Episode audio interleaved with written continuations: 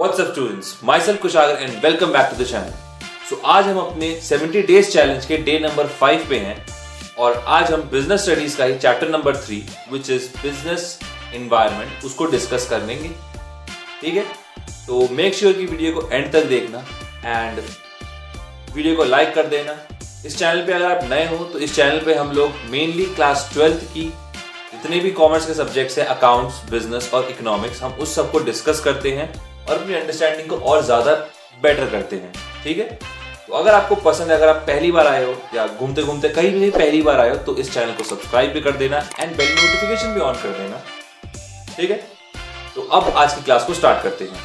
So let's begin तो जो आज का हमारा चैप्टर है, वो है बिज़नेस एनवायरमेंट बिज़नेस मतलब व्यापार एनवायरमेंट मतलब आपकी सराउंडिंग अगर हम सीधा सीधा कहें तो अगर इसको मैं एक डेफिनेशन या फिर एक टर्म में एक सेंटेंस में इसको बिल्ड करूँ तो बिज़नेस एनवायरनमेंट का मेरा मतलब होता है sum total of all the individuals which are connected to the business which directly और indirectly affects the performance of business क्योंकि ये लोग डायरेक्टली भी कर सकते हैं इनडायरेक्टली भी कर सकते हैं।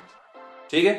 इसी में मेरा टॉपिक आता है, पहला वो है फीचर्स ऑफ़ बिज़नेस एनवायरनमेंट की क्या क्या फीचर्स कैरेक्टरिस्टिक्स या फिर नेचर होते हैं। इन तीनों में से किसी भी नाम में आ सकता है, लेकिन इसमें भी अगर ज़्यादा इंपॉर्टेंट ज़्यादा क्वेश्चन आया तो केस स्टडी का है। ठीक है? केस स्टडीज़ हम बाद में डिस्कस करेंगे। इसी 70 डेज़ चैलेंज के अंदर ही। पहले चैप्टर्स का तो क्लैरिफिकेशन ले लें पूरा। ठीक है?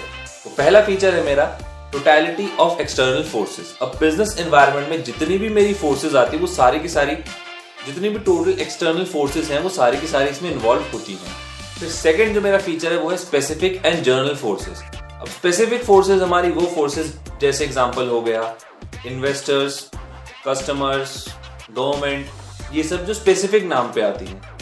एंड अगर हम जनरल फोर्सेस की बात करें तो वो आती है मेरी सोशल लीगल इकोनॉमिकल टेक्नोलॉजिकल ये सब अलग अलग एस्पेक्ट्स है। अब ये दोनों ही तरह की फोर्सेस डायरेक्टली या फिर इनडायरेक्टली बिज़नेस की परफॉर्मेंस को या बिज़नेस के जो गोल्स है ऑब्जेक्टिव्स है, उसको डायरेक्टली या फिर इनडायरेक्टली इफ़ेक्ट करते हैं। अगर इन दोनों फोर्सेस में से किसी में भी कुछ भी चेंज आता है या फिर ये कुछ भी अपने, अपना कुछ भी रंग दिखाते तो भाई इफ़ेक्ट पड़ता है बिज़नेस पे।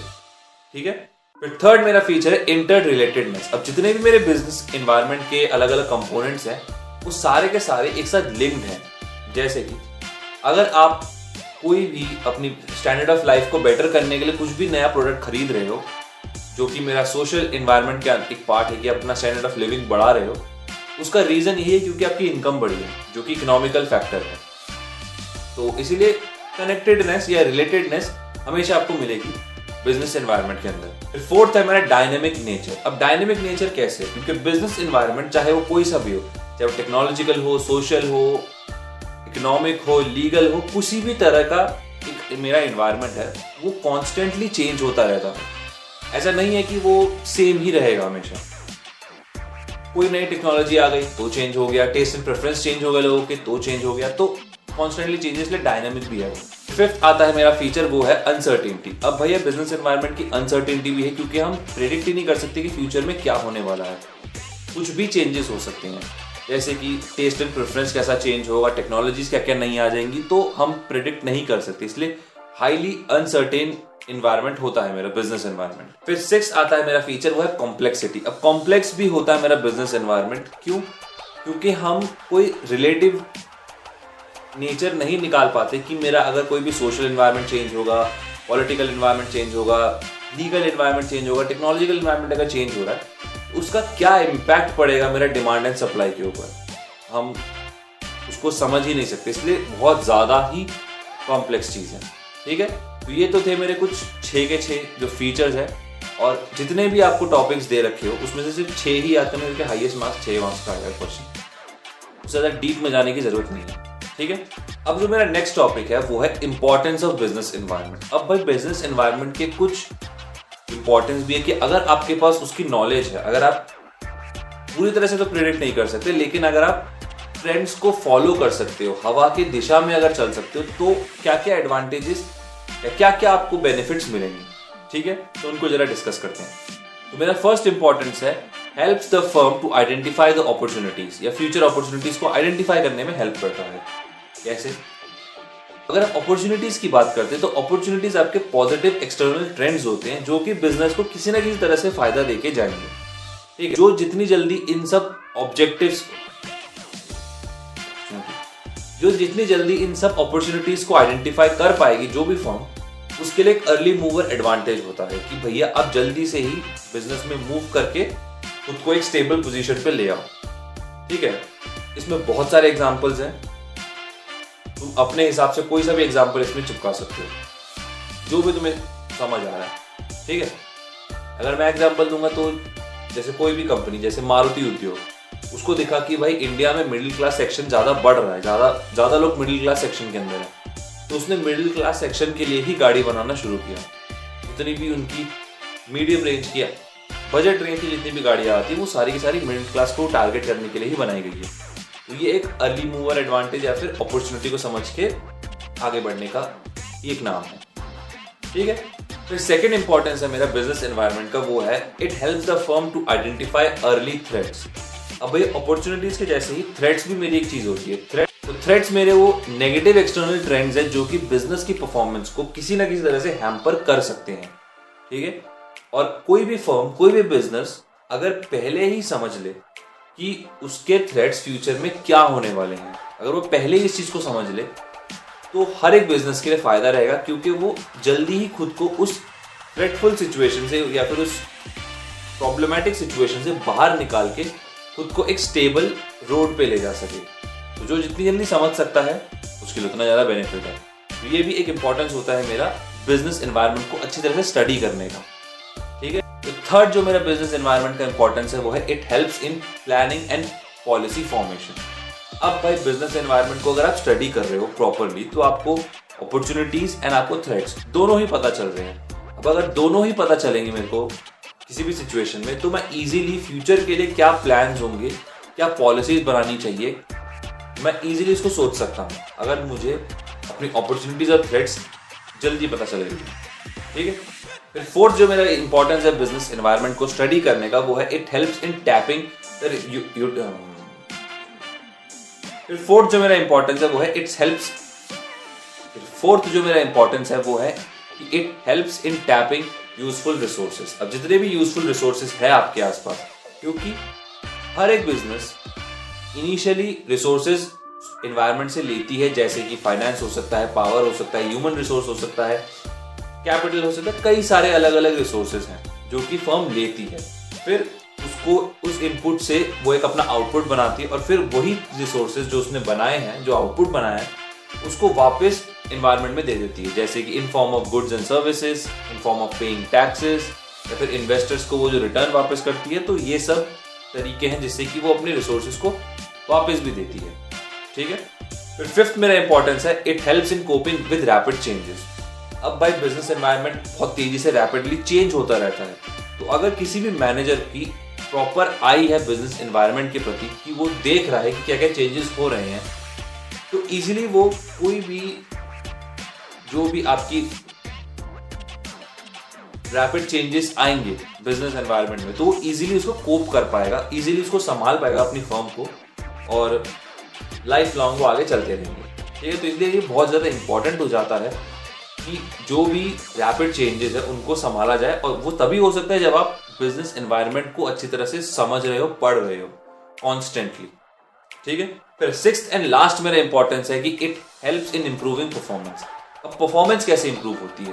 क्योंकि अगर आप कॉन्स्टेंटली मॉनिटर कर रहे हो बिज़नेस एनवायरनमेंट को क्या क्या चेंजेस आ रहे हैं क्या क्या ट्रेंड्स आ रहे हैं क्या क्या अपॉर्चुनिटीज़ है क्या क्या थ्रेट्स हैं, उससे क्या बेनिफिट मिलेगा कि आप कॉन्स्टेंटली खुद को भी इम्प्रूव करते रहोगे। क्योंकि आपको उस बिज़नेस इन्वायरमेंट के हिसाब से ही खुद को मोल्ड करना पड़ेगा।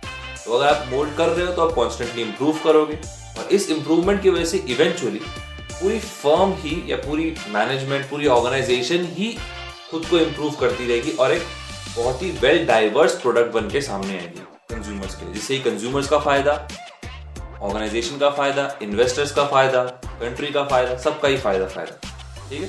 तो हर एक मैनेजर को, हर एक मैनेजमेंट को, अपने बिज़नेस एनवायरनमेंट को प्रॉपरली स्टडी करने की ज़रूरत है।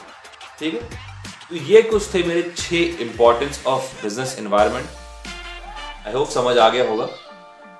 अगर नहीं समझ आया तो भाई वीडियो दोबारा देख लेना, नीचे टाइम स्टैम्प्स भी हैं। तो टाइम स्टैम्प से ये तुम्हें ये फ़ायदा तो मिल जाएगा कि भाई तुम्हें जो टॉपिक पढ़ना है तुम वही पढ़ो। ज़रूरी नहीं कि सारा सारा वीडियो देखो, लेकिन जो टॉपिक तुम पढ़ना है तुम वही पढ़ सकते हो। ठीक है? आगे बढ़ते हैं। टॉपिक है, वो है मेरा डायमेंशन कंपोनेंट्स या एलिमेंट्स ऑफ़ बिज़नेस एनवायरमेंट कि टोटल हमारे पाँच एलिमेंट्स डायमेंशन या कंपोनेंट्स जो भी तुम्हें बोलना है, जिस भी फॉर्म में क्वेश्चन आएगा एग्ज़ाम के अंदर, तुम्हें उसको वैसे ही लिखना पड़ेगा। तो टोटल पाँच होते हैं मेरे। सबसे पहला है मेरा इकोनॉमिक इन्वायरमेंट अब इकोनॉमिक इन्वायरमेंट में कोई भी चीज़ जो कि मनी से रिलेटेड है, वो सारी की सारी चीज़ें आती है इकोनॉमिक इन्वायरमेंट के अंदर। अब क्या क्या कंपोनेंट्स है मेरे इकोनॉमिक के अंदर सबसे पहले तो फ़र्स्ट है the rate of growth of GDP and per capita income फिर है the value of savings and investment या फिर the total volume of export and import of the country तो ये सब मेरे कुछ कंपोनेंट्स होते हैं। मेरे इकोनॉमिक इन्वायरमेंट के अंदर। जरा एग्ज़ाम्पल से थोड़ा समझ लेते हैं इस इकोनॉमिक इन्वायरमेंट को। सबसे पहले कि मेरा पहला जो एग्ज़ाम्पल है, वो है कि अगर जितने भी इंडिविजुअल्स हैं हमारी कंट्री के अंदर, उन सबकी डिस्पोजेबल इनकम बढ़ जाती है। डिस्पोजेबल इनकम वो इनकम है क्योंकि आपके पास लेफ़्ट पड़ी हुई है, खर्च करने के लिए सिर्फ़। अगर वो बढ़ जाती है तो ऑटोमेटिकली जीडीपी भी बढ़ेगी। क्यों? क्योंकि वह लोगों की डिमांड बढ़ती रहेगी। भाई पैसा है, खाली पड़ा हुआ, कहीं ना कहीं तो वो पैसा खर्च होगा ही होगा। पैसा खाली नहीं पड़ा होना चाहिए कभी भी। या तो उसको किसी कंजम्पशन में खर्च कर दो या फिर इन्वेस्टमेंट में खर्च कर दो। खाली मत रखो उसको। ठीक है? फिर एक और एग्जांपल देख लेते हैं कि अगर हम बात करें कंस्ट्रक्शन इंडस्ट्रीज़ की या फिर कंस्ट्रक्शन सेक्टर की या फिर हम ऑटोमोबाइल सेक्टर की बात करें तो जो इंटरेस्ट रेट्स है वो हमेशा कम होने चाहिए। क्यों? क्योंकि अगर इंटरेस्ट रेट्स कम होंगे तो लोगों के बीच में डिमांड बढ़ेगी, क्योंकि अब उनको पैसा कम पे करना होगा एज ए इंटरेस्ट तो वो लोग ज़्यादा डिमांड करेंगे और कंजम्पशन लेवल भी बढ़ेगा। ठीक है? ये तो मेरे कुछ इकोनॉमिक इन्वायरमेंट के एग्जाम्पल्स हो गए, जिसमें से कि हमें समझ आएगा कि इकोनॉमिक इन्वायरमेंट कैसा होता है। क्लियर सेकेंड मेरा इन्वायरमेंट है, वो है सोशल इन्वायरमेंट अब इसके जो कंपोनेंट्स आते हैं, वो है कि कंपोजिशन ऑफ़ फैमिलीज़ फिर है डिस्ट्रीब्यूशन ऑफ़ इनकम फिर लिटरेसी लेवल और एजुकेशन सिस्टम कैसा है, फिर डेथ रेट बर्थ रेट कैसी है एटीट्यूड टूवर्ड्स प्रोडक्ट इनोवेशन कैसा है। तो ये सब मेरे कुछ कंपोनेंट्स होते हैं सोशल इन्वायरमेंट के अंदर। अब इसको भी जरा एक एग्ज़ाम्पल से समझते हैं और क्लियर हो पाएगा। एक एग्ज़ाम्पल है जैसे कि जितने भी मेरे सोशल ट्रेंड्स होते हैं या फिर जो भी मेरा चल रहा होता है मार्केट में फ़ैशन वो बहुत बड़ी एक अपॉर्चुनिटीज़ एंड थ्रेट प्रोवाइड कर सकता है। जैसे कि अभी लोग हेल्थ कॉन्शियस हो रहे हैं तो अगर कोई कंपनी हेल्थ प्रोडक्ट्स बनाए तो उसके लिए वो एक अपॉर्चुनिटी है। लेकिन ऑन दी अदर हैंड जो भी डेंजरस है हमारे हेल्थ के लिए उस उस प्रोडक्ट के लिए लोगों की डिमांड कम होती होगी। तो किसी के लिए अपॉर्चुनिटी है किसी के लिए थ्रेट है, एक सिंगल ही ट्रेंड ठीक है? अब नेक्स्ट अपने इन्वायरमेंट पे आते हैं। नेक्स्ट इन्वायरमेंट है मेरा पॉलिटिकल इन्वायरमेंट अब पॉलिटिकल इन्वायरमेंट के भी कुछ कंपोनेंट्स होते हैं कि कौन सी पॉलिटिकल पार्टी है उस टाइम कंट्री में? उस पॉलिटिकल पार्टी की मेन आइडियोलॉजीज क्या क्या है? पॉलिटिकल मोरालिटी क्या क्या है? फिर पॉलिटिकल स्टेबिलिटी कैसी है? पीस कितना है कंट्री के अंदर? तो ये सब भी अलग अलग मेरे कंपोनेंट्स होते हैं पॉलिटिकल इन्वायरमेंट में।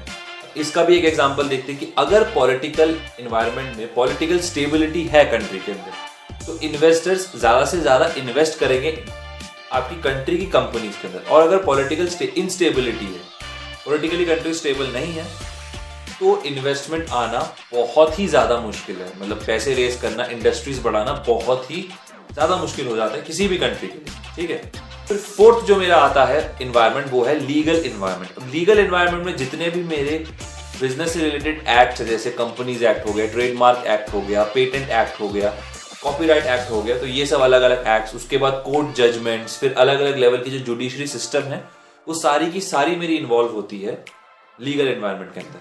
ठीक है? इसका भी जरा एग्ज़ाम्पल देखते हैं. जैसे एग्ज़ाम्पल है कि जितने भी एडवर्टाइजमेंट होती है सिगरेट्स की एल्कोहल की ये सब बैंड है टीवी पे नहीं दिखा सकते, आप एल्कोहल सिगरेट का नाम नहीं ले सकते। उसके बाद किसी भी दूरदर्शन के चैनल पे किसी भी तरीके का जो टेबैको है टेबैको प्रोडक्ट्स है, उनकी एड कभी नहीं आती। कोई पान मसाला या ऐसा कुछ कुछ भी दूरदर्शन के चैनल पे उसकी ऐड नहीं आएगी। अगर यकीन नहीं है तो जाके देख लेना, कभी भी ऐड नहीं आती। ठीक है?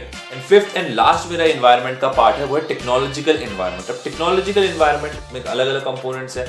कोई भी नया टेक्नोलॉजिकल ट्रेंड आ गया, कुछ टेक्नोलॉजिकल एडवांसमेंट हो गई, कोई नई मशीन बन गई, कुछ नया सॉफ्टवेयर बन गया तो ये सब अलग अलग कंपोनेंट्स होते हैं मेरे टेक्नोलॉजिकल इन्वायरमेंट के अंदर। इसका भी एग्ज़ाम्पल देखते हैं कि जब पहली बार डब्ल्यू डब्ल्यू डब्ल्यू डॉट या फिर जब इंटरनेट सबके लिए कमर्शियली अवेलेबल हो गया था, उसके बाद से ही इंटरनेट पे जो बिजनेसेस स्टार्ट हुए हैं, जो कनेक्टिविटी बढ़ी है हमारी जो आज एक इंडिया में बैठे हुआ इंसान ऑस्ट्रेलिया में या अमेरिका में या यूरोप में किसी भी इंसान के साथ बिज़नेस कर सकता है इजीली वो चीज़ अगर इंटरनेट नहीं होती तो बहुत ही मुश्किल थी।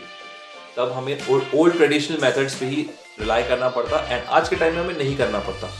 क्यों? क्योंकि एक टेक्नोलॉजिकल एडवांसमेंट हुआ है इंटरनेट आया वर्ल्ड वाइड वेब हुआ, या सोशल मीडिया जो आया है, या जो ऑनलाइन ई कॉमर्स का बिज़नेस है अलग अलग जॉनर्स ऑफ़ बिज़नेस तैयार हो गए सिर्फ़ टेक्नोलॉजिकल एडवांसमेंट की वजह से ठीक है?